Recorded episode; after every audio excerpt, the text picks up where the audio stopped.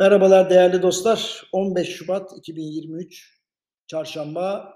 Size bugün biraz dünyanın halinden bahsedeceğim. Buradan bir pay çıkarmak mümkün. Şimdi e, Aldous Huxley e, önemli bir düşünür e, ve 1958 yılında bir kitap yazmış. E, Brave New World Revisited diye. Cesur yeni dünyayı ziyaret bence ziyaret olarak tercüme edilmese daha iyi. Çünkü hani revisited ziyaret değil de hani bir kere daha dönüp bakmak anlamında.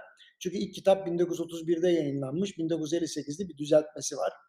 E, çünkü o zamanlarda bir tespitler yapılmış ve bu tespitleri bir zaman biçilmiş.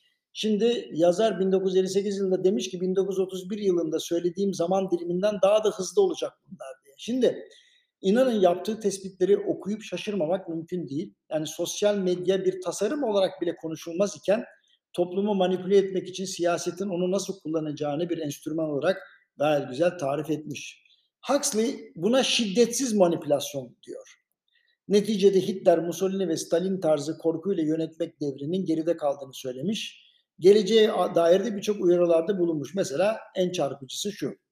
Diyor ki şiddetsiz manipülasyon devrinde kendisine tarif edilen işi iyi yapana ödül olacak ama bu kabiliyeti siyaset ya da ideolojik alanda pekiştirmek isteyen olursa hemen ceza gelecek diyor. Yani bu neye benziyor biliyor musun? Mesela vergisinin hesabını sormak isteyen ya da bir doğal afetten sonra muzdarip olmuş sade vatandaşın sesi yükselir falan. Burada siyaset yapma bakayım falan diye parmak sallayan politikacıların halini net olarak bu cümle açıklıyor. Şimdi bizim gibi ülkelerde ekonomik faaliyetler de arzu edildiği şekilde yapıldığı zaman kimse bir şey yapmıyor hatta ödül veriliyor. Aferin bak işini iyi yaptın diyorlar. Ancak kabiliyetli insanlar ve akıllı insanlar ülkenin yönetim biçimiyle alakalı sesini çıkarınca hemen tehlikeli bulunuyor. Gerçekten de bugün vatandaşları sorun çıkarmaktan alıkoyan bir yönetim tarzı dünyaya egemen olmaya çalışıyor desem yanlış olmaz. Mesela seçimli demokrasiler ya da seçimli otokrasilerde en önemli faaliyet vatandaşın artık sesini kısmak ve sosyal medya ile gerçekleri çarpıtmak haline geldi. Bunun için iktidar ya da muhalefet fark etmez herkes ciddi paralar harcayarak troll orduları kuruyor. Görüyoruz da zaten. Şimdi tüm bunlar vatandaşların adil bir ortamda siyasete katılmasını önler. Zaten e, ne diyor Huxley? Az gelişmiş ülkelerde insanların çoğu temel ihtiyaçlarını tamamen karşılayamadığı için adil bir ortamda siyasi tercihlerini seslendiremez diyor.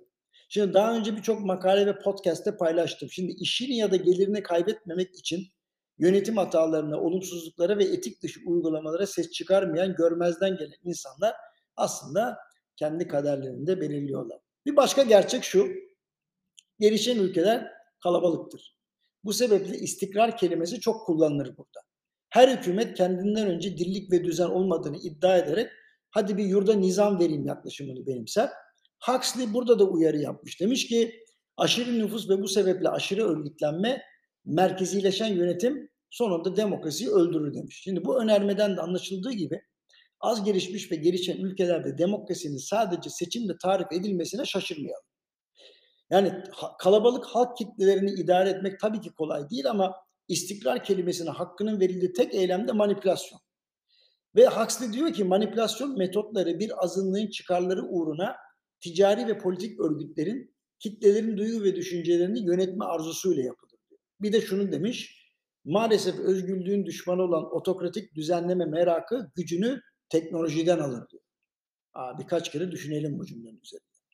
Şimdi özetle daha önce birkaç podcast'te ve yazımda belirttiğim gibi devlet kapitalizmi ve merkeziyetçilik güç kaynağını nereden alıyor? Dijital devlerden alıyor. Hükümetler kontrolü ve manipülasyonu bu şekilde sağlıyorlar. Bu şirketlerin sundukları imkanlar üzerinden. Tabii bu durum hani George Orwell'in 1984 kitabındaki distopya gibi olmasa da vatandaşların sürekli izlendikleri algısını yaymak için yeterli.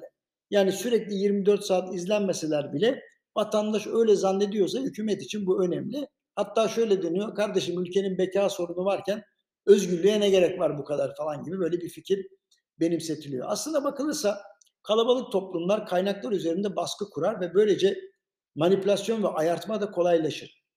Ara sıra iyi niyetli siyasi oluşumlar iktidara gelir. İşte Brezilya'da bazen oluyor. Ama bu ülkelerde iktidara en istekli olmayan kişi ya da gruplar bile iktidara sahip olunca hemen sapıtıyorlar. Daha fazlasını istemeye meyilli oluyorlar. Bunun e, nedeni düzenleme isteği. karışıklığa çeki düzen verme isteği falan. Buradan zorbalar çıkıyor. Hiç ummadığımız zorba insanlar. Peki bunu normal gösteren ne? Sürekli kriz hali. Ülkede sürekli kriz hali var, var, varsa zorbalık normal hale geliyor. Şimdi bu durum sebebiyle herkesin ve her şeyin merkezden yönetilmesini haklı gösterecek bir ortam oluşturuluyor. Bunda propagandası yapılıyor. Peki soracağım size. Niye bu ülkelerde e, hükümetler kendi zenginlerini yaratır? Cevap basit. Ama ben vermeyeceğim. Huxley 70 yıl önce kitabında vermiş. Diyor ki büyük iş yapanları kontrol etmek daha kolaydır. O yüzden küçük iş sahipleri elimine edilir. Gerçekten de dünyanın her yerinde siyasetin kendi yarattığı zenginlere daha fazla kaynak aktardığı ve bu şekilde ekonomik faaliyetleri daha kolay kontrol ettiği ve siyasi faaliyetleri bu sistem üzerinden finanse ettiğini görüyoruz. Sadece iş insanları değil, yargı ve medyada hükümetlerin emrine girdiği için büyük bir ekosistem inşa edilmiş oluyor. Buraya kadar okuduklarınız sizi dehşete düşürdü, dinledikleriniz sizi korkuttu biliyorum. Ancak bu tip siyasi mühendisliklerin en büyük rakibi insanın kendi doğasıdır unutmayın. Şimdi bir kere bizler öyle arılar ve karıncalar gibi yaşayamayız. Öyle bir iş kurup bölünmesi bilmem ne falan. Böyle Japon örnekleri var ama genelde insana uygun değil. İnsanlar gruplaşmayı sever ama özgürlüğüne düşkündür. Tek tipleme özgürlükle uyuşmaz. Dolayısıyla hükümetler bu tek tipleme işini başaramazlar tamamen. Dolayısıyla cepheleşme yaratırlar. İşte onlar ve biz. Ya bizdensin ya da vatan haini falan gibi sözler. O yüzden bizim gibi ülkelerde çok sık duyulur. Sonunda toplumsal şiddet kaçınılmaz olur ve 20. yüzyılda denenmiş ama uzun ömürlü olmamış yönetme sistemine geri dönen hükümetler korku ve şiddet üzerinden yükselen iktidarları kaybederler.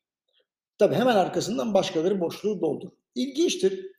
Bu ülkelerde kadının itaatkar olmasını isteyen manipülasyonlar da yapılır. İnanın sadece bize özgü değil. Latin Amerika'da da işte. Kadınla erkek eşit olamaz. Onlar farklı yaratılmışlar gibi söylemlerin yanında tarihte kutsallığı kabul görmüş kadınların isimleri üzerinden fikir yürütmeler empoze edilir. Mesela sokakta yürüyen şu alelade adamla bu kutsal kadın nasıl eşit olur gibi manipülasyonlar erkek ve kadın eşitsizliğini pekiştirir. Ancak bunlar da insanın doğasına aykırı işlerdir ve bir süre sonra geri teper merak etmeyin. Maalesef kalabalık toplumlarda insan hayatına değer de verilmez. Sürekli işte dava için, kavga için, vatan için ölmenin yaşamaktan daha önemli olduğunu seslendirirler. E, bunlar tabii benim gibi böyle vatansever insanlar için yürek okşayan şeyler ama Türkiye Cumhuriyeti'nin kurucusu Mustafa Kemal Atatürk'ün şu sözünü unutmayalım. Bir ulusun hayatı tehlikeye girmedikçe savaş bir cinayettir. Ya. Şimdi dolayısıyla haklı dava ve haklı sebep siyaset tarafından tarif edilemez. Vatandaşın vicdanıyla tarif edilir ve buna göre karşılık bulur. Aklı başında herkesin kabul etmesi gereken gerçek şudur ki hayatın ve farkındalığın önemiyle pekişmemiş hiçbir şeyden değer üretilemez. Dolayısıyla oldukça kalabalık gelişen ülkelerde ya da az gelişmiş ülkelerde hükümetler farkındalığı olan vatandaşlardan hoşlanmazlar. Dolayısıyla sosyal medya üzerinden yaşam hakkı veya yaşam biçimi empoze edilir. Şimdi Huxley demiş ki bu durum ne zaman olur? Bu durum amaçların araçlardan daha aşağıda kaldığı zamanlarda yani araçların amaçlardan daha üstün tutulduğu zamanlarda maalesef olur diyor. Buna da Hitler ve Mussolini ikilisini örnek veriyor. Şimdi bundan dolayı güçler ayrılığı prensibi çok önemli. Bu güçler ayrılığı prensibiyle kurulmuş demokratik kurumların, anayasa kurumlarının önemi var. Bir ülkeyi esasında hükümetler yönetir ama demokratik kurumlar denetler. Anayasal ya da demokratik kurumların hükümetlerin eline geçmesi aslında vatandaşın egemenliğinin gasp edilmesidir. Demokrasi ancak ve ancak hukukun üstünlüğüyle pekişir ve ideal olan durum da bu. Ne demiş Huxley biliyor musunuz? Demokratik kurumlar son kertede hükümetlerin keyfi kararlarla vatandaşın özgürlüğünü kısıtlamasını önleyen mekanizmalardır demiş. Kesinlikle katılıyorum. Ancak bu şekilde liyakat sahibi insanların kritik karar mercilerinde görev almaları sağlanabilir.